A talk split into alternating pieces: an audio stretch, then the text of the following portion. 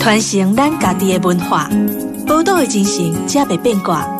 Amos 邀请你同齐创造咱的宝岛新故乡。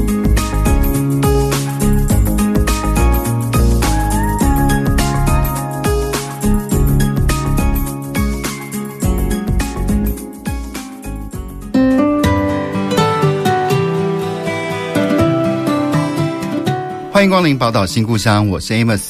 那在今天的节目当中呢，我们从文学和生态的单元里面，我们找到了一位在呃，我觉得是还蛮特别的一件事情，而且他本身的故事哦，在网络上读到他们的故事，我也觉得非常非常的感动哦。就是李文珍老师哦，那其实我很好奇哦，就是老师好像本来是台中人嘛，对不对？对对，然后是我们台中，然后嫁到南部的媳妇嘛。对。可是当初是怎么样开始去做这个水质保育的这样的工作呢？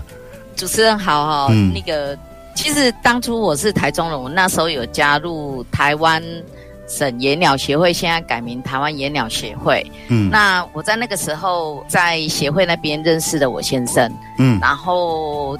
接下来就是有时候我们就会跑去看水质，因为水质是属于南部比较容易看到的。对。那我就主动跟我先生联络说，哎，可不可以他带我去看水质？嗯。然后我们就是因为这样子，然后有时候就会在水质的菱角田那边开始约会，这样。是，这是很很特别的一个约会的场景哦。可是当初自己是怎么样？就是虽然是加入野鸟学会，可是在什么样的？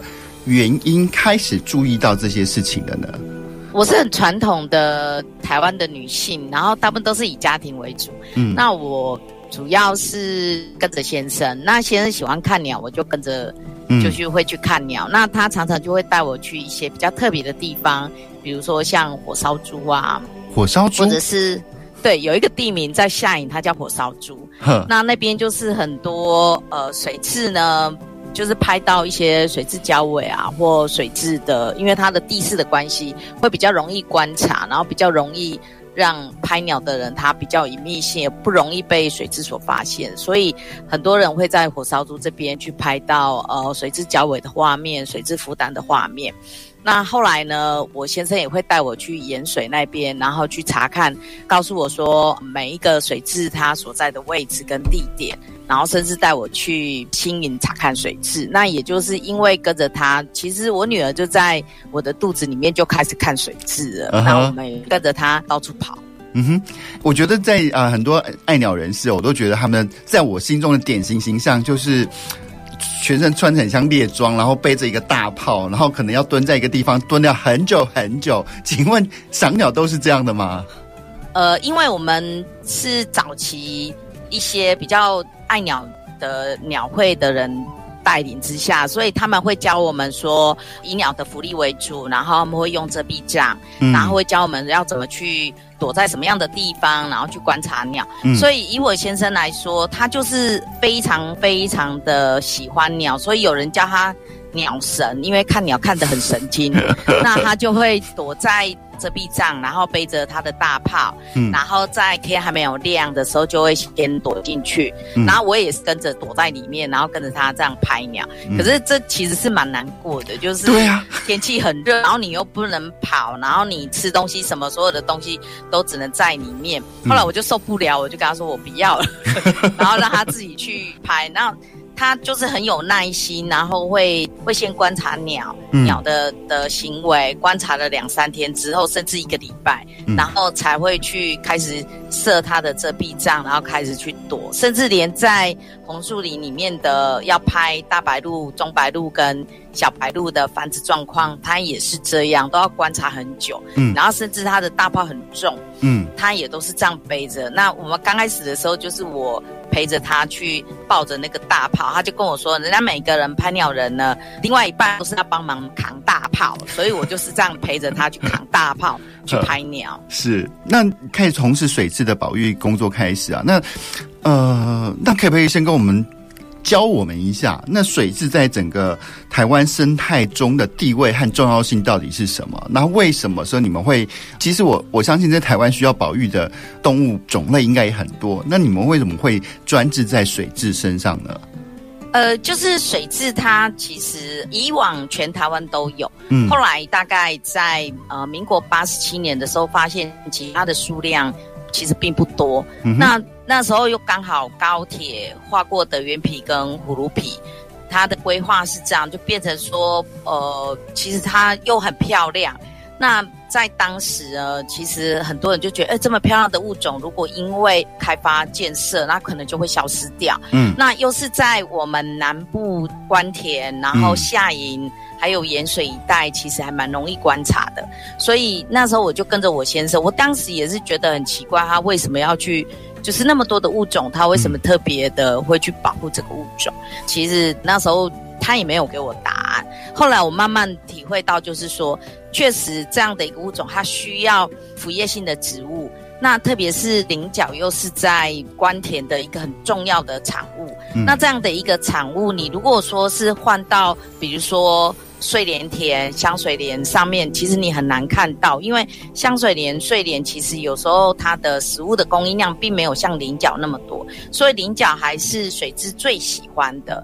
那我也是透过跟着它到处跑，然后也看到了水蛭它这种生物它特别的地方，就是菱角跟水稻的比较，水稻它就是会有。放干，然后菱角它就是在种植的期间，它都不会放干，所以它这样的一个生态系是蛮特别的，跟水稻是不太一样的。嗯，所以我们可以说，其实这个关键点就是水质其实就像一个保护伞的物种，保护着在这样一个腐叶性植物的生态里面，它就是最上端的一个消费者。嗯，然后也就保护着整个腐叶性植物的生态系。所以它珍贵的地方，并不是它的数量的减少，它珍贵的地方是这个腐叶性植物的生态系，其实是很急需要大家去保护的。就像菱角，它刚好就是跟我们人有息息相关，然后水雉又生活在这上面，所以两个共生共利。那在这个水质保育的过程当中啊，你们还会碰到什么样的挑战啊？因为其实我相信在台湾呢，从事环保工作，其实都会面临来自很多不管是社群啊或地方上的一些压力。因为我觉得环保或者是经济发展这件事情，常常在台湾是两种互相对立的意见。哈，那其他可能还有更多啦。那我不知道你们在从事这个水质保育的过程当中，会不会碰到一些什么挑战？挑战当然是有，因为在我先生九十八年的时候，他接手园区，他到园区来工作，嗯，然后他开始去做水质调查的时候，发现了水质的中毒状况，嗯，然后当时有八十五只的水质死亡，那水质呢，在园区富裕也只有五十二只，所以等于我们富裕的根本不够来补。外面的族群是，所以那时候其实水质的数量一直都在某一个界限，一直都上不去。嗯，那时候我印象很深刻，就是一百零三年的时候，我曾经跟我先生去。固守稻田的田区，嗯，那那时候是元旦，然后那时候印象很深刻，就是我还问我先生说：“啊，你这样你都不怕你吸入过多的农药啊？”对啊。然后我先生就跟我说：“可是没有办法，所以那时候我就是跟着他去挥舞旗帜，然后去守着这样的一个田区。”嗯，可是当我们每一次去守着田区。甚至去挥舞旗帜，然后甚至把尸体捡起来的时候，其实并不受农民的欢迎。嗯、农民会觉得我们踩进他的田区是一件很不好的事情，破坏了他种植的稻子，然后破坏了他的田区。嗯，刚开始的时候，确实农民他们会就是拿棍子来威吓我们。嗯，可是慢慢的，就像我同事曾经建议我说，他说。你能够固守田区固守多久？如果每一个农民都是这样，你顾得了那么多吗？而且在田区确实会吸到很多的农药，所以那个时候我就开始去思考说，到底要怎么样去改变。然后我就开始去，因为我就是我做的是护理，然后我曾经在澎湖七美工作过，嗯、那我。最擅长的就是去跟阿公阿妈聊天，uh huh. 那我就是去找这些阿公阿嬷、这些农夫，然后开始跟他们聊天。刚开始大家都很好相处的非常愉快。那可是当我跟他说：“哎，你要不要种有机的菱角，不要下药的菱角？”然后我就会被劈头骂一顿。他就说：“你是要让我没有收吗？Uh. 你是要让我的收获量变少吗？”然后你这样子只顾鸟不顾不顾人生计，对，这样子不对吧？然后我就会被念一顿。嗯、后来我开始去思考，就是说我开始看到农民的窘境，因为我自己也是农家子弟。对。可是因为我们出外去念书了，我们其实家长们不会让我们去种田，所以我开始去思考说，如果换做我爸爸，因为我爸爸后来转业到工业去了，那。嗯我就想说，对啊，如果我爸爸一直持续在做农的话，我们可能全家五个小孩都会喝西北风。嗯，那我开始去思考说，有没有什么办法去做改变？那当时也有学者建议我说，你不要笨到傻到去叫农民不要用农药。可是当时。因为我为了我的小孩是早产的，我开始去购买一些有机的农产品，因为我很怕我的小孩体质就已经不好了，然后我还要再去吃有农药的农产品，所以当时我开始思考说有没有可能去改变。可是，在九十八年的时候发现，然后九十九年的时候，林务局已经开始跟慈心一起合作，在推行绿保标章。对，那我也很好奇绿保标章是怎样。那我们就开始去呃访谈当时的收购商，然后去了解整个的状况，然后就发现，其实农民在做绿保标章这一块，其实是获益不大，反而有时候会亏钱。嗯，那我们就开始去想说，对，如果说我今天要帮这些农民，我是不是要从销售那边开始？然后有朋友就建议我们说，哎，你可不可以告诉我有哪些农民？他们种的农作物是健康又安全的，嗯，所以我就开始去思考这个问题。然后很尴尬的是，我先从稻农开始，我就跟农民谈说：“哎，你的米可不可以卖给我们？然后你包装好，然后我帮你卖。”结果他劈头跟我讲一句话：“那你把尸骨收回去，然后全部由你来碾制跟包装，然后还要晒干这样。”然后我就想说。天呐、啊，这我怎么可能？然后我就开始去思考，那我们就跟收购商合作。收购商合作的时候，就发现那个利润真的很薄。嗯，那怎么办呢？我们甚至也去跟政府单位去跟礼物局这边去协商，也没有什么办法去提高那个收购价。可是这样的一个收购价似乎又很难，因为我们一直以为有所谓的像冠喜农法，他们有所谓的那个行口。结果我们就去找，找了之后就发现，哎，原来有机的没有行口。然后我们后来我就想到一个办法，我就说啊，没关系，我就以我园区的环境教育的场域，嗯，然后我们来鼓励大家购买健康又安全。那一开始我们就是从米开始，嗯，我们去找了几个农民，他们本身可以把谷子晒好，然后碾制好，甚至做成包装，然后我们就给比较高的价格，请消费者来购买。就发现，哎，成效还蛮不错的，有蛮多人愿意去买这样的米，然后因为他们认为这样的米对他们的身体健康，而且他们吃了这些米之后，他们觉得这个米异常的好吃，嗯，所以就会有回购。然后我们就也菱角的部分，我们也开始去跟农民谈。那在跟农民谈的部分，因为菱角其实要销售蛮难的，嗯，那我们就在想怎么办呢？因为菱角，我们曾经把所有的菱角人放到冷冻库去，可是因为没有放好，空间跟空间之间没有缝隙，结果造成菱角会从里面开始酸化，嗯、就是变成变颜色，然后最后冷冻柜整冰箱的菱角全部不能吃，都坏掉了。后来去查才知道，哦，原来菱角会呼吸。那我们就开始去思考怎么办呢？那要跟农民合作呢？所以一开始。我们在找这些农民的时候，其实农民就跟我们讲说：“你是不是要来骗我们？怎么有那么喝康的代志？嗯，就是可以让我们不用付任何的费用，然后你要意愿，就是自动的帮我们销售。”我跟他讲说：“我的想法就是，你只要认真的做，那我们又有林务局这边的，现在改名叫做林业与自然保育署，对，然后我们已经开始去做。”就是他们还蛮愿意支持的，然后一开始的时候，甚至局长都会帮我们买米，嗯，然后我们就开始从这个地方开始进行。其实过程当中并不顺利，因为很多人不吃菱角了，嗯，那特别我把菱角很高兴的送朋友的时候，朋友告诉我一句话说：“你怎么送这个东西呀？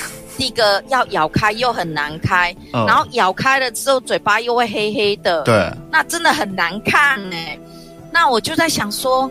这样子怎么办？然后我们就开始试着跟农民去做合作，然后想了很多的方案，说可不可以把菱角剥开了之后再拿出去卖？他说不行，这样有可能会坏掉。那、哦、我们想想，对，有食安的问题，然后又开始去教大家怎么吃菱角，哦、所以我们就在我们的营队里面去教大家怎么吃菱角，然后告诉大家说这有什么好处。那好处呢？就后来因为我一个朋友他乳房有长肿瘤。然后我也就很好心的送他两包带壳菱角，然后我告诉他说，听说人家说这个东西可以抗癌，嗯、结果我朋友呢就试着喝看看，就发现它超级难喝，又苦，有时候还会带有酸味。哎，老师有问题，菱角怎么喝？就是带壳菱角，它是要打做成什么样子才可以喝？它的菱角水啊，菱角水，就是把煮过菱角的菱角水哦拿来喝。嗯哼，那拿来喝了之后呢，就发现那个很苦很涩。然后我朋友就去试，然后最后他发明了一个玲珑冻，他就是把这个菱角水加了蒟蒻，然后加了龙眼干，嗯、然后我们就把它取名菱角跟龙眼叫玲珑冻，嗯、然后就发现天哪，它会变很好吃哎。然后我们就开始去。验它里面到底有些什么成分？嗯，那我们也就是把它验出来之后，发现天呐，它的多酚很高，也就是我们说的那个抗氧化剂的成分很高，抗自由基的。然后我们就开，嗯、对，所以我们就开始去鼓励大家可以这样子把菱角带回家吃。嗯、那可是这样的鼓励，其实有一些人还是不敢试啊，因为光是要把成熟的菱角。煮熟了之后要把它丢掉也不是，不丢掉也不是，因为很难吃啊，因为嘴巴咬不开啊。很多人已经怕咬了之后牙齿会断掉，嗯哼，然后他每次要用菜刀切，又怕切到手。那我们就开始想，哇，这要怎么办呢？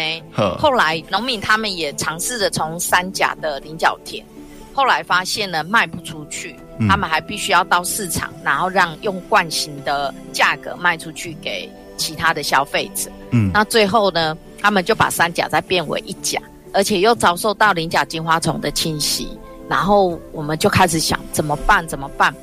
然后我们开始去往外求援，就说有没有可能，有没有人来帮我们解决掉菱角金花虫的问题？嗯，还有有没有可能让菱角的产量增加？还有有没有可能怎么样的让？这些菱角能够被大家所接受，嗯，那我们开始去找一些工具，就发现，哎，有工具，哎，真的有个夹子，可是会吃菱角的人就嫌那个夹子非常难用，嗯、他说，那我用嘴巴啃就好了，但是他确实是给一些嘴巴咬不动的人，他有一个方式，可是我们到现在那个夹子还是推不太出去。然后后来呢，农民已经变成一甲了，他们也开始觉得，嗯，好吧，那就这样做吧。做了之后，就有一天，就是黑鹰公主惠山，还有全联福利中心，然后他来跟我们谈了之后，他说我们希望呢，可以再做一个特殊的专案，然后能够协助销售领奖。是。可是后来他们谈过之后就没有消息了。我们想说，为什么没有消息？是。后来呢，黑渊公主又再去跟全联谈，全联谈了之后呢，他们就告诉黑渊公主说：“哎呀。”你们哈卖什么都好，就是不要卖菱角，因为菱角没有人要吃。然后我们就想说，天哪，怎么会这样？后来呢，我们开始很努力的，尤其是黑渊公主，她找了很多的网红，找了很多的方式，我们还开始去研发很多的食谱，然后让大家对菱角的接受度增加。我们开始把一些剥开的菱角仁，然后开始想办法去。透过不同的管道，然后让大家去吃看看，结果他们吃了之后发现这个菱角异常的好吃，是，然后也让全年福利中心他们愿意收购我们的菱角，然后让消费者可以在全年那边买得到菱角，甚至愿意去尝试看看。结果呢，就大家。效果还不错，有的人会把它拿来煮泡面，嗯，然后有的人会把它拿来煮各式各样的料理，然后就发现，哎，天哪，这个菱角跟以前在市场上买的完全不一样，而且特别好吃。是，那加上我们农民也很认真，是，农民他就会很努力的去挑选比较大的菱角，因为农民告诉我一句话，他说，哈。人家会愿意去全年买这包菱角，一定对这包菱角有所期待。所以，我们当然要给消费者又大颗又好的菱角。所以，他就开始把品质很多不好的都把它打掉。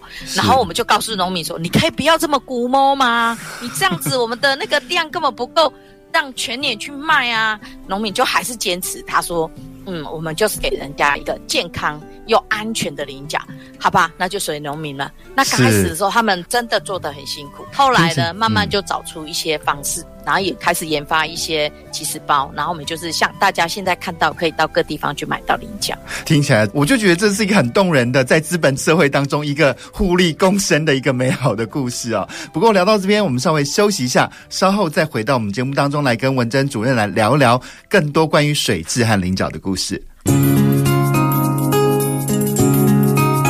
传承咱家己的文化，宝岛的精神才袂变卦。Amos 邀请你同齐创造咱的宝岛新故乡。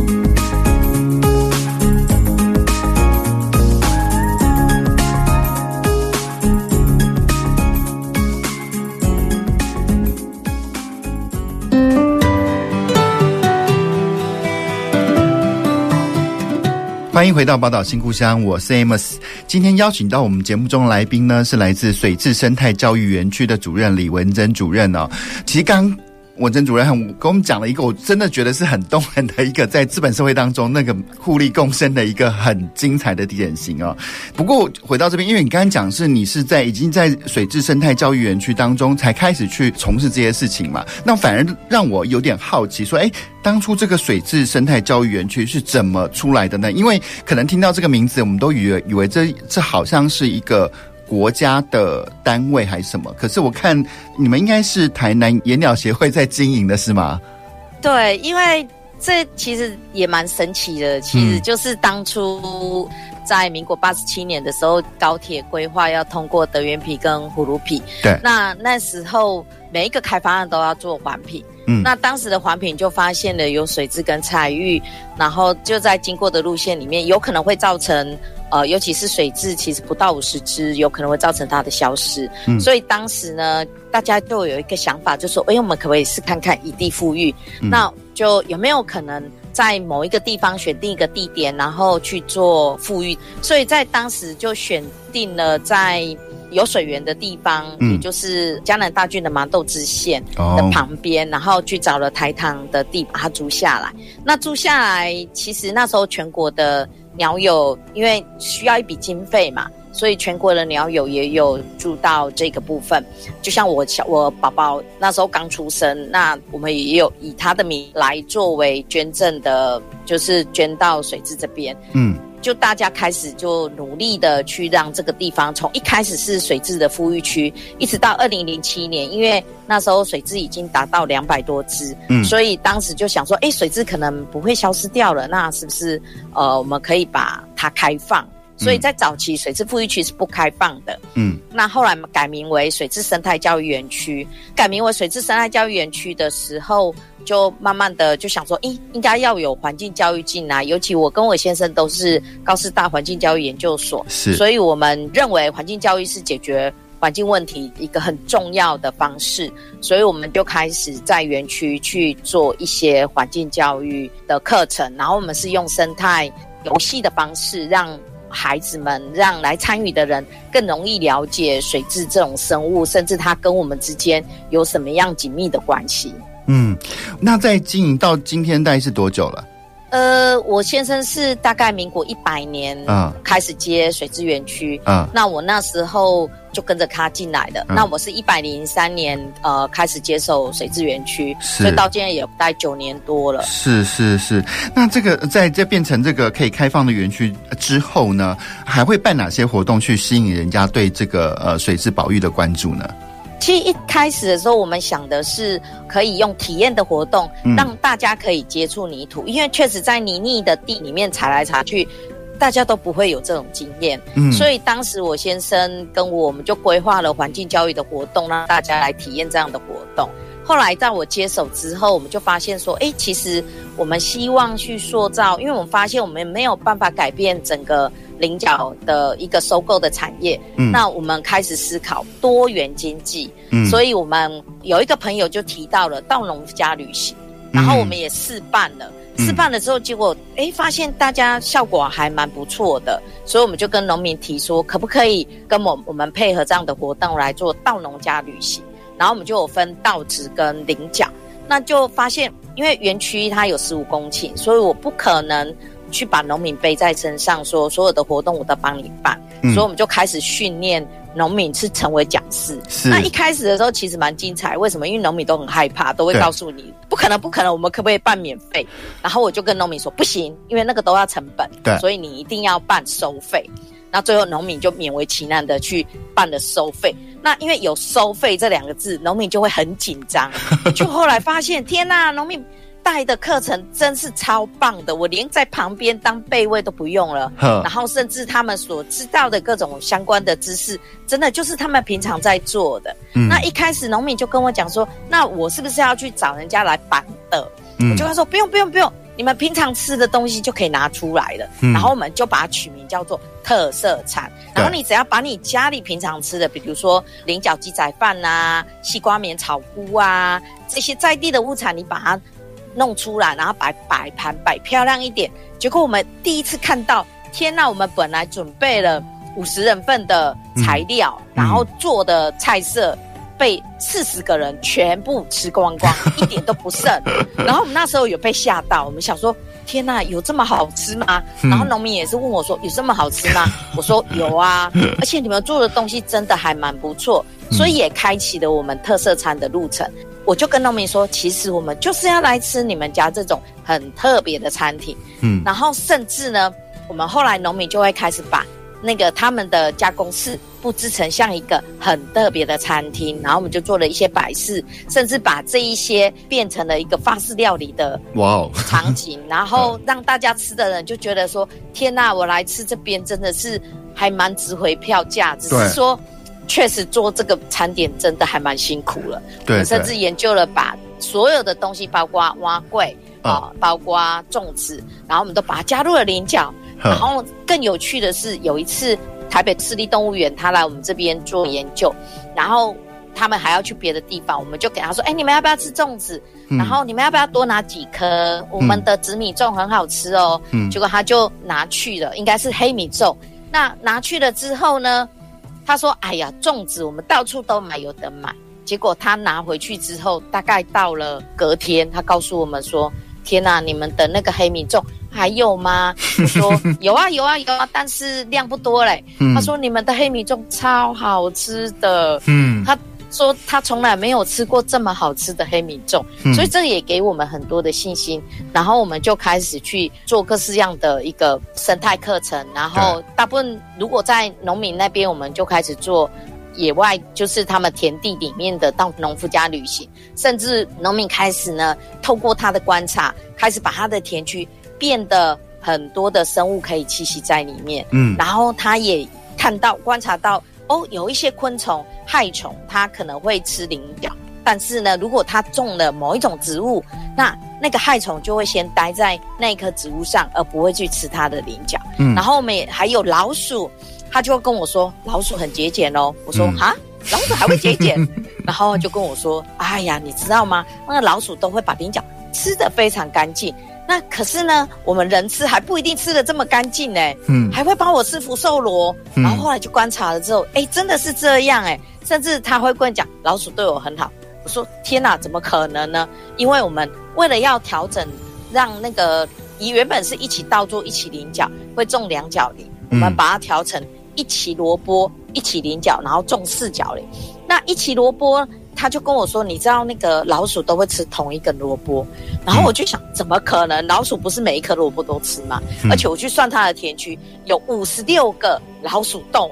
天呐，一分多地有五十六个老鼠洞，这怎么可能？老鼠会对它很好呢？嗯，结果我们真的去观察，老鼠不是每一颗都咬。”它真的只咬同一颗，而且一天只咬一节，一天只咬一节，然后你就会觉得说，哇，农民观察的真的是很特别。这老鼠也是客家人吗？我知道，反正就是还蛮特别，就是跟生物之间的一些交流，嗯、你就会看到一些蛮有趣的事情。甚至农民会告诉我说，你知道吗？我观察到麻雀都会吃同一块田区的稻米，然后不会吃我家的。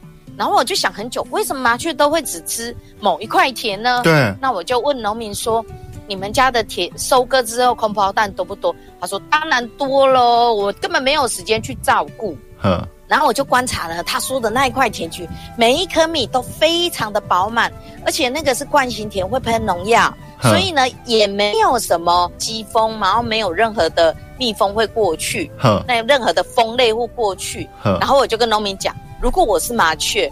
我一定选那一块田，不会选你家，因为你们家的米呢，我可能吃五颗呢，可能吃不到一颗 是饱满的。可是我去吃那一家，我吃五颗都会是饱满的，而且又没有一些风来干扰我。我去吃的时候，风搞不好还会叮我。嗯，那我说，如果我是麻雀，我一定选那一块田。然后我们也就真的这样观察之后，我就觉得蛮有趣的现象。然后我们就开始看到一些生物跟人之间的互动，然后人跟生物之间。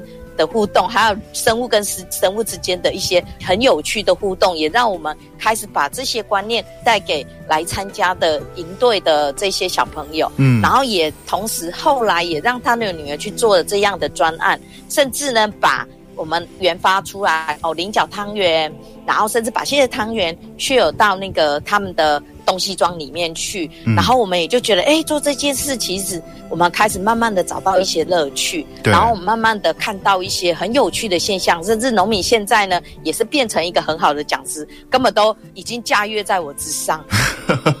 其实我觉得刚刚在听文志老师讲哈，这一路好像很顺，怎么找到那个农民，农民就会那么自发、自立自强，然后去把这件事做那么好。我相信中间一定会还有很多很多艰难的过程。不过我们稍微休息一下，稍后再回到我们节目当中，继续来请教我们的文珍老师。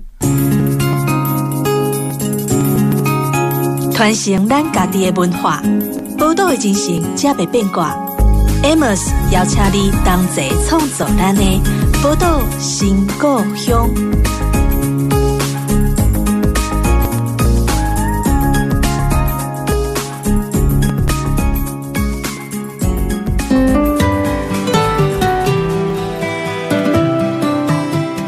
欢迎回到宝岛新故乡的节目当中，我是 Amos。今天我们邀请到的是这个水质生态教育园区的李文珍主任哦。其实我觉得，我觉得那个文珍主任真的好会讲故事哦，带给我们的这些故事，我都觉得，如果说有作家愿意去这个地方，然后去把这些故事给记录下来的话，我觉得那都是很动人的事情啊。不过刚刚在那个文珍主任一直跟我们讲说，他跟农民合作的时候啊，农民都是如何的自发自强啊，多么厉害。可是老实说，我们访问过那么多地方再生的那些创业的伙伴们，我觉得这背后应该没有那么简单吧？因为尤其从无到有的过程当中，就是因为这些事情完全跟他们过往的生活经验完全不一样。呃，而且老实说，农民很多对于面对大众这件事情，他们通常是保守的。那老师是怎么样去说服他们呢？我觉得应该可以提供给我们很多伙伴作为一个参考。其实我刚开始的时候是从稻农开始，嗯，那稻农呢，其实有一些年轻人，他们本身就很想去改变目前的现况，就是农业式微的这件事情，嗯，是很多年轻的呃农民呢，他们都想改变的，嗯，所以在当时我跟农民说服说，哎，我们来办那个体验活动的时候，而且有。农民来当讲师，其实农民他们多半都是不愿意，他都会告诉我一句话说：我们会种，但是我们不会教，嗯，然后我们也不会讲。那我就是陪着农民，一直跟农民去做讨论。嗯、那在刚开始讨论的时候，我就是跟农民说：其实你要不要试试看？没关系，我会在旁边带着你。然后我甚至因为我们有一个场域，就是水质生态教育园区，所以我们就开始让他来观摩，然后带着他来看，然后。然后去增加他的自信心。那在当时是有一个青农，因为他本身也很想尝试，那我们就开始先有那个愿意尝试的青农开始，嗯，开始带。然后我们甚至还带过控油的体验活动，嗯，还带过插秧的体验活动，嗯，然后带过舌草的体验活动。嗯、那在菱角农这边呢，因为菱角农它其实比青农又更有一点年纪，uh huh. 所以在那时候要说服他的时候，他都告诉我一句话：“呃，柯林。”那我就想说，好，没关系，那我们就先带其他青农，uh huh. 哦，他们愿意做的，我们就先带，然后让他们来观摩。在带了带了之后呢，我就一直跟他讲，我说：“哎，你要不要试试看啊？我们就带个重林营队啊，啊，我们就带个菜林营队啊，我们就试一次就好了。如果不行，那我们就不要做这样。”那后来他就想一想，他就说：“嗯，好，那我试试看好了。”我说：“其实很简单，只要讲你平常的东西，讲你种菱角的东西，嗯，然后慢慢去建立他的自信心。他说：“你不用紧张，我都会在旁边。”那我们也是这个课程，我们就是一遍又一遍的去，几乎每天都去跟他讨论。嗯，那讨论到后来呢，他就说：“嗯，好，那我试试看。”其实一开始的时候，在教的时候，我们并不是由我们那个农夫来教，而是农夫的爸爸他来教我们怎么做西瓜面。嗯，那我们就想说，嗯、哦，做西瓜面，那我们就说啊，阿伯啊，你来做刚书课啊，你讲课啊，然后阿伯就很高兴的，哦，可以把他一身本事教出来的时候，嗯、那阿伯超级高兴的。嗯，他教的时候，他都会告诉你，哦，盐巴弄一点呐、啊，然后那个糖用一点呐、啊。然后就想说，天啊，这个怎么听得懂？对，一点是多少点？对对对。然后我们就开始跟那个农夫的爸爸说：“哎，阿贝啊，嘿，按那几藤西啊，哎，藤啊，那我搞我一个哦，几藤下他就会响了，大概几秒钟。他说：哦，够够够够够。哦，我说啊，那盐巴呢？这一大匙够不够？他就想想，嗯，他给几瓜？哦，我们这啊，再这样子一匙半够不够？他就想一想说：哦，够够够够。然后我们就开始。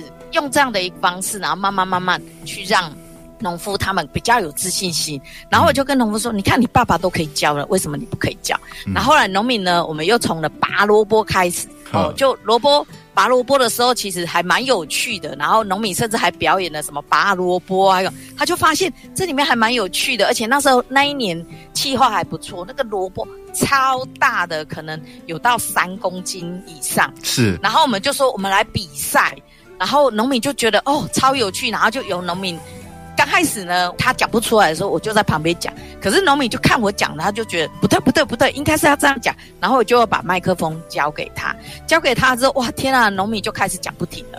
然后就慢慢讲慢慢讲，他就很有自信心，甚至他还那个拔萝卜比赛，看着萝卜大。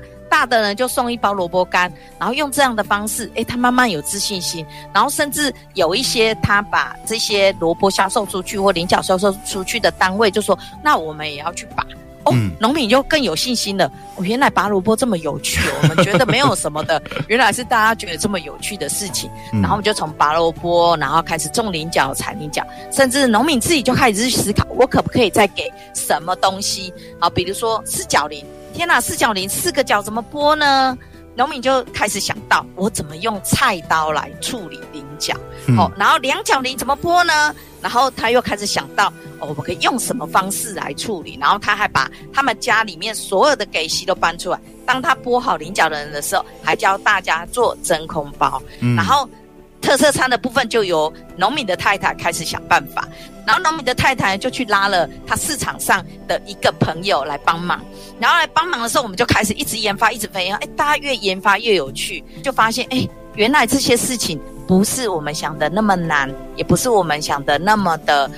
有它的难度，原来大家的接受度是不错，嗯、所以我们就用这样的方式，叫做消费者来支持生产者，然后由消费者来看看，原来生产是这么一回事，原来这些事情原来是这样子，而且有一些参加者就会跟我们抱怨说：“哦，天哪，我下去踩菱角，我踩不到十分钟，我的腰都快断掉了。嗯 ”对呀、啊，所以你们吃菱角的时候，千万不能给人家减价。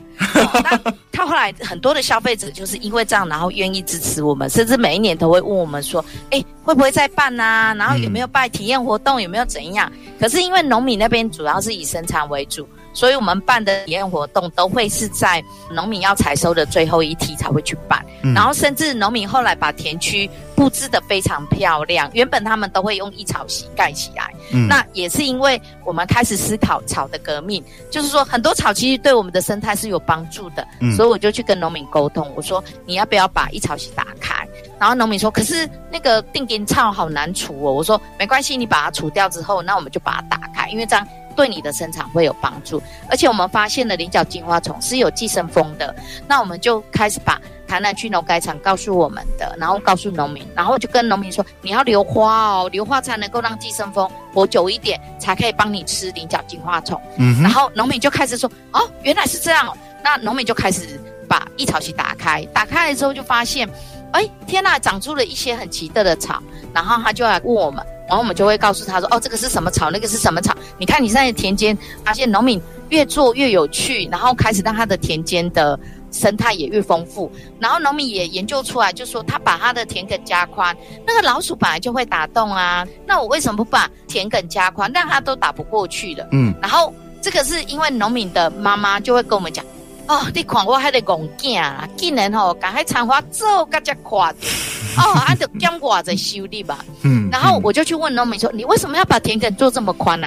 嗯，农民就告诉我，啊，你就明知道老鼠跟鳝鱼都会打洞，那你为什么要跟他作对？那你跟他作对，他又讲不听。那你不如就把田埂加宽，让他都打不过去，那不是就很好吗？啊，那我们减收一点，可是他们又可以帮我们大家都可以共存，那这样不是很好吗？那我想想也对诶。后来我们园区也是慢慢的开始想要把田埂加宽，其实这样做，然后后来我们就发现那个田区真的植物的多样性也越变越多，然后生物的多样性也越变越多，甚至呢，我们农夫还会在田埂旁边种个。木瓜，然后有时候蛇就会躲在下面，然后我们要观察蛇就还蛮好观察，所以我就会看到呢，其实农夫有一些转变，甚至农夫最近告诉我说，哎，我们来做个调查好了，我想要怎么去调查，然后我就，天呐，农夫开始想要去调查他田区的。的鸟类，加他田区的生态，哇天哪！我要赶快把我家里面的很多的书开始搬给农夫，然后去教他怎么调查。嗯、因此，我们也就开始开了一些课程。嗯，其实在这个过程当中，很多事情我都是用等待，因为我没有办法去教农夫直接帮他们抓鱼或钓鱼。对，我其实是教他们怎么钓鱼。然后慢慢的开始去衍生了很多，他们自己开始透过观察，透过这样的一个技能开始学会，而且最重要是农民自己想要做，因为他们不嫌麻烦，然后甚至我们现在也有第二代开始加进来，然后他们也愿意呢开始跟着爸爸一起来做这件事情，所以我们。已经开始慢慢的让我们这样的一个里山之路，就是里山倡议人与环境和谐这样的路呢，慢慢的越稳固，而且慢慢的让农民呢开始越来越有信心。嗯，我觉得刚刚那个文珍主任跟我们讲那么多故事之后，真的深刻的体悟到，等待是一门很很需要学习的功夫哦。就是因为可能很多人在地方上啊，在做很多事情的时候，常常会操之过急，反而急了之后。就火花四溅，就是反而达不到你原先想要设想的目的。而且你看哦，刚刚那个呃文珍主任在在讲的这些故事当中哦，一朵花、一只虫哦，都是在维持着生态平衡。诶，任何一朵花、一只虫的消失，都可能失去它的重量，失去它的平衡。我觉得这件事情。真的是我们在城市里每天看着水泥，然后发现不到的事情哦。不过就是如果说一般民众如果对这些水质保育啊，或者是农田富裕啊这些有兴趣的话，他们可以怎么样去参与呢？可以透过我们水质生态教育园区的社团网站跟粉丝页。嗯，那农民那边他有绿宝田，是宝贝的宝。嗯哦，因为农民在取这个绿宝田的时候，呃，农民突然脱口而出，让我有一点感动到想哭。农民就跟我讲一句话，他说：“绿色的田区满是宝贝，嗯、这是我们跟生物之间的约定。嗯哼”然后我心里就想说：“天呐，农民怎么会突然想出这样的话？”这，这句话好像诗哦。对，然后我们也就以这个绿宝田，甚至以这句话开始作为我们的 logo。嗯、那也很巧，就是我女儿莫名其妙，平常她不太会画画，然后就突然去画出了一幅，就是有红冠水鸡，嗯、然后有水蛭、有稻子、有菱角的一个生物多样性的图画。嗯、然后我们就拿这个图画来做呃农民他们的标章的号志。后来台北市立动物园。他们也又帮我们设计了一款，就是有关于，因为那个我们把它当做是稻子的标章的图案。嗯嗯、那后来又因为透过台北市立动物园那边也帮我们设计了一款，有很多的生物在这田间当中，但是。我真的要替蛇讲一下话，因为里面有蛇，然后每个人看到那里面就说：“哎呦，那个蛇看着就觉得很可怕。”甚至我们想开蛇的课程，可是 到现在都开不下去，因为有的农民就跟我说：“哦，天哪，我只要看到蛇，我就全身起鸡皮疙瘩，我就是没有办法。”可是其实蛇没有那么的。其实还蛮温柔的，在我们碰到的蛇来说，碰到了雨伞节，碰到了眼镜蛇，其实他们只要看到我们，只要定住不要动，不要去攻击它，一般来说人跟蛇都可以平安。所以后来农民还是把蛇拿掉。不过我觉得要要到喜欢蛇，那真的是要到另外一种高深的境界才行哦，一般人可能很难克服哦。那在节目的最后，我想要请教那个文正老师啊，如果说以你的名字来看一份书单哈，那这可能是你可能想要推荐的呃一些好书，想让我们的其他的听众更了解生态的一些书，你觉得这些是会会是哪些书呢？呃，我们有做了几本绘本，嗯，哦，就是小水质的迷途旅行这本书是我们跟二喜国小一起合作的，嗯，好、哦，然后还有水质的浮页，水质的浮页是由铁道局他们出版的绘本，嗯、那还有一本水质救星大野狼，那这一本呢是由呃嘉义分署。他们做的，那就是水质的福叶跟水质救星大野狼呢，是可以在书店里面买得到的。嗯，那小水质的迷途旅行可能就必须跟二期国小他们联络，就才可以要到这本书。那还有自在林里的一个，我们有放在 YouTube 里面的公播版。水质的故事，当初水雉园区它怎么开发的，然后甚至水质救星大野狼讲的就是我跟我先生的故事，有点不好意思。然后尤其是自在林里，我们有英文版、日文版跟中文版都放在网络上，嗯，那大家可以去 YouTube 那边去寻找一下。是是是，那这些书我都觉得听起来就是还蛮轻松的书，尤其像这个绘本书啊，我觉得是从小朋友就让他对于这些水质啊、生态啊这些有概念的时候，我觉得他长大之后也会变成一个非常非常爱惜他周遭的所有土地的一个人哦。那我们今天非常非常开心，邀请到这个李文珍主任来到我们的节目当中，跟我们分享那么多。好，我们谢谢文珍主任喽。呃，谢谢 Amos。谢谢大家。我们希望说还有机会再听文珍主任说故事，因为我觉得这个故事真的非常非常的精彩。今天节目就进行到这里了，我们下礼拜同一时间空中再见了，拜拜，拜拜。